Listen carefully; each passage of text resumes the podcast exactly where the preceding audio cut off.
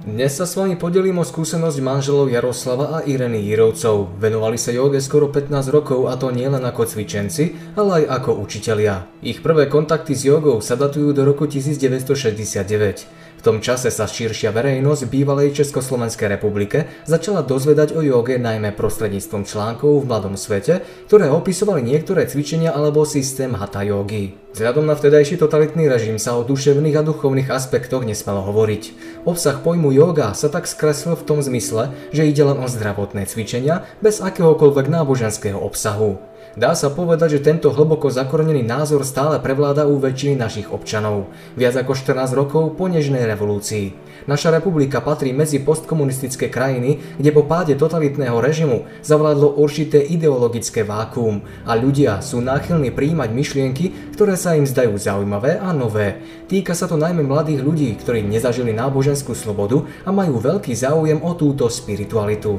Inzeráty na internete upozorňujú na bezplatné úvodné prednášky o tom, ako rozvíjať skryté duševné a duchovné schopnosti. Východné náboženstvo sa napríklad nenápadne maskuje ako spôsob prekonávania stresu. Mnohí ľudia sa stali uctívačmi samých seba. Veria, že človek je v podstate dobrý a môže dosiahnuť dokonalosť. Východné náboženstva túto túžbu po dokonalosti vyháňajú do extrému učením, že na najvyššej úrovni osvietenia sa človek môže spojiť s Bohom. Podľa nich je v prvom rade na človeku, aby vyvinul techniku, ktorá v ňom oslobodí božstvo. Inak by nebolo možné, aby sa jóga a iné orientálne praktiky rozšírili a ujali medzi kresťanmi. Svedčia o tom rôzne stretnutia v rámci medzináboženského dialógu. Na týchto podujatiach sa stretávajú známe osobnosti našich najväčších cirkví, náboženskí učitelia a teológovia s významnými osobnostiami hinduizmu, islámu, hnutia Hare Krishna a iných. Na snahách o medzináboženský dialog nemusíme vidieť nič zlé, ale veľa závisí od toho, koho si napríklad vyberieme za partnera. Treba brať do úvahy ich možné skryté motívy a aj možnú krátkozrakosť reakcie verejnosti. Ďalším neblahým dôsledkom tohto presvedčenia sú nenápadné pokusy presadiť systém jógy v každodennom živote do škôl, vrátane materských škôl. Spočiatku len ako fyzické cvičenia, ale skôr či neskôr ako súčasť hinduistickej filozofie a náboženstva. Ide o otvorené porušenie zásad náboženskej neutrality školstva. Poďme sa pozrieť na korene jógy, pokračujúc v mene manželov Jirovcov. Začiatkom 70. rokov sme boli v skupine záujemcov o cvičenia hatha jogy v Havížove. Spočiatku to bola len ďalšia forma fyzickej aktivity, ktorej sme sa venovali. Postupne sme navštevovali rôzne kurzy a semináre o jóge doma i v zahraničí. Venovali sme sa technikám očistí tela, asánám, pránajáme, relaxácii, meditácii a tiež masáži.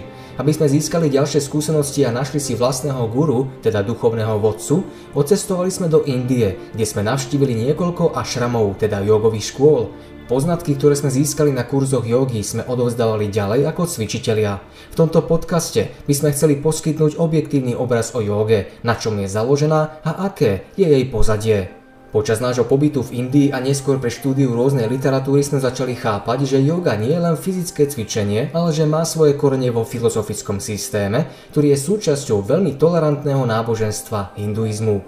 Jóga teda nie je len cvičenie, ale životný štýl, celá filozofia myslenia, ktorá je založená na hinduistických koncepciách, či už ide o zákon karmy, teda zákon príčiny a následku, reinkarnáciu, cyklus prevteľovania duše, alebo o koncepciu samotného Boha. Hinduizmus je pohanské náboženstvo, ktoré uctíva 10 000 božstiev, či už v podobe ľudí, zvierat, rastlín alebo kameňov.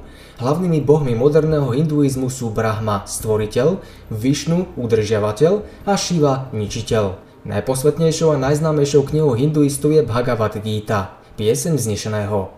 V hinduizme nájdeme mnoho variácií, od hlbokých filozofických špekulácií po silnú vieru v démonov, od viery v jedného boha po vieru v takmer nekonečný zoznam bohov, od odporu k všetkému telesnému po najhrubšie sexuálne kulty a od úzkostlivého vyhýbania sa zabíjaniu všetkého živého po najkrvavejšie obety. Tolerancia hinduizmu nemá v iných náboženstvách obdobu. Vo svete je dnes známe mnoho odnoží hinduizmu, líšia sa podľa gurua, ktorý ich vedie. Mnohí tvrdia, že sú určitými božskými inkarnáciami, avatarmi, alebo že sprostredkovávajú cestu k Bohu a podľa kultúrneho prostredia, ktoré ich obklopuje. Základné články viery vo všetkých odboroch zostávajú nezmenené. Pravou podstatou človeka je podľa nich Boh. Cieľom človeka v tomto živote je poznať svoje božstvo a realizovať ho. Vďaka tejto realizácii človek získava božské sily a stáva sa schopným používať svoju božskú identitu. Čo je to teda jóga? Je jedným z klasických systémov indickej filozofie, ktorý sa zaoberá najmä praktickými aspektmi a metódami vedúcimi k ukončeniu cyklu znovuzrodenia. Teóriu základov jógy spolu s praktickými metódami zhrnul Patanjali v Yoga Sutri. Jedna z definícií hovorí o jóge ako o učení o ovládaní duševných a telesných funkcií človeka s cieľom dosiahnuť vyššie duchovné stavy. Sanskritské slovo jóga znamená spojenie vlastného ja, Atman, s kozmickým vedomím Brahman. Propaguje sa ako cesta k šťastiu, vyrovnanému životu a oslobodeniu od stresu.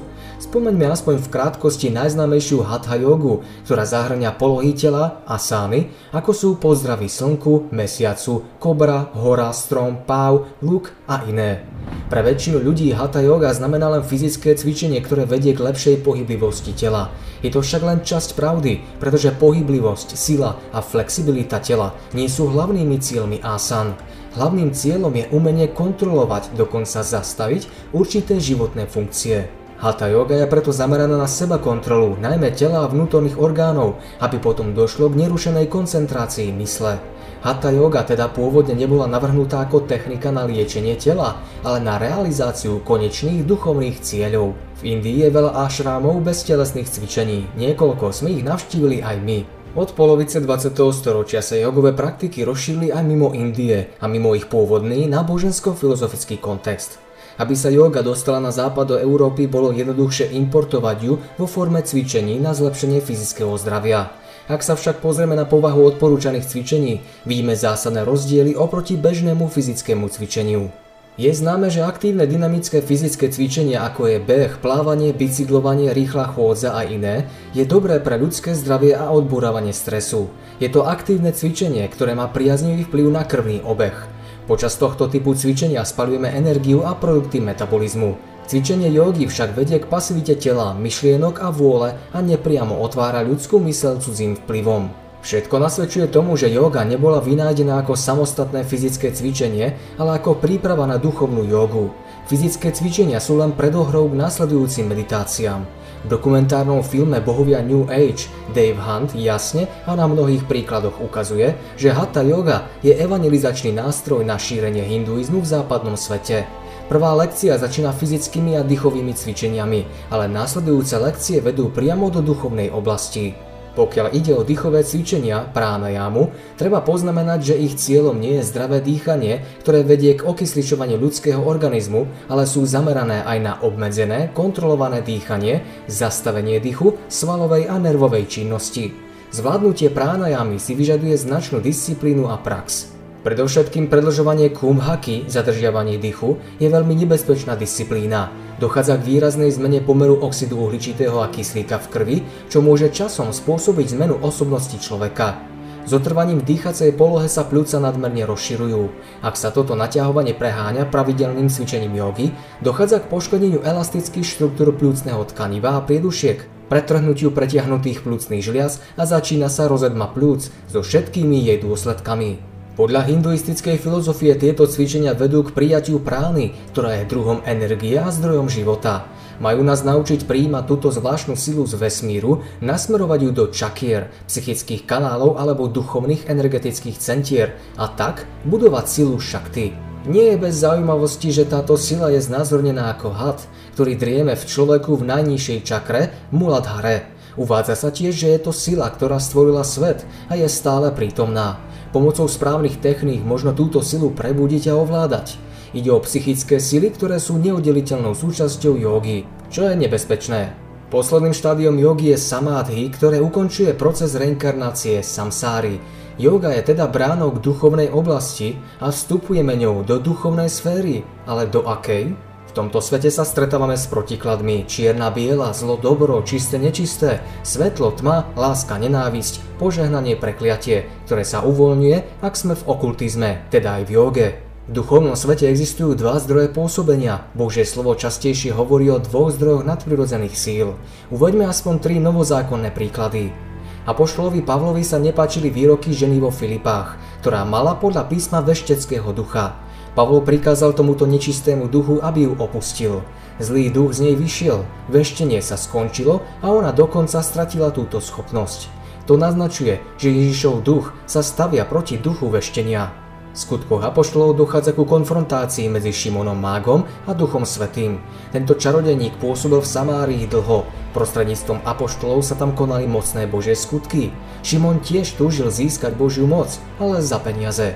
Peter mu odpovedal, ako sa píše v skutkoch 8:20-23: Nech zhynie tvoje striebro s tebou, pretože si sa nazdával, že Boží dar sa dá získať za peniaze.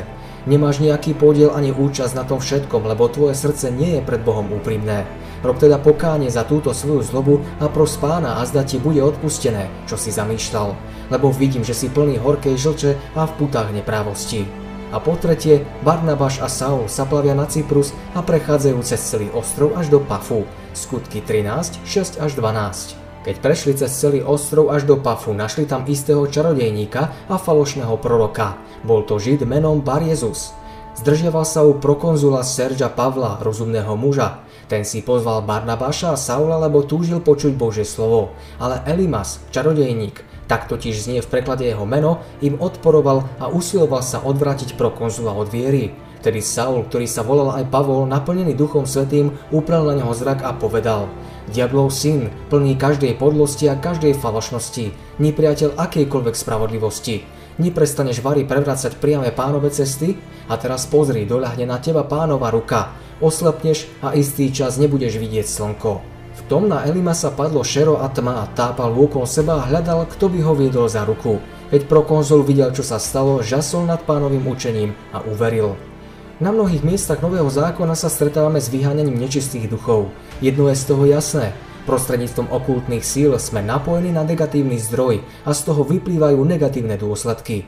V jogínskej filozofii sa hovorí o prúdení tzv. Kozmických síl, ktoré sú silami pohanských bohov.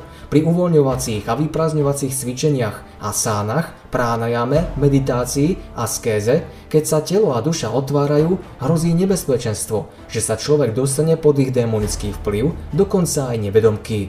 Takéto praktiky preto nemôžu priniesť vykúpenie a zmierenie s Bohom, ako sa tvária.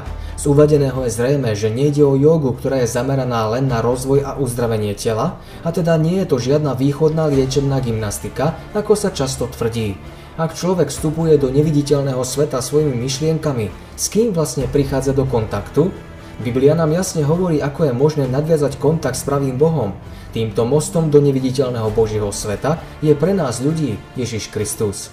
Ak vierou vstupujem do neviditeľnej duchovnej sféry s iným obsahom, potom vstupujem do zvodných vplyvov. Pavol píše Efežanom, že náš boj nie je namierený proti telu a krvi, ale proti mocnostiam, silám a všetkému, čo ovláda tento temný vek, proti zlým duchom nad zemou. Efežanom 6:12. Tieto mocnosti a sily zla sú neviditeľné, pôsobia na nás svojou silou, keď im veríme. Bývalý učiteľ jogy povedal: Človek si myslí, že ovláda iné sily skryté vo vesmíre. Z hrôzou však dnes zistujem, že človek je nimi skutočne ovládaný. Písmo nás v liste Kološanom 2:8-9 varuje: Dajte pozor, aby vás niekto nepriviedol do otroctva prázdnym a klamným filozofovaním, založeným na ľudských podaniach, na živloch sveta a nie na Kristovi. Predsa v ňom telesne prebýva celá plnosť božstva.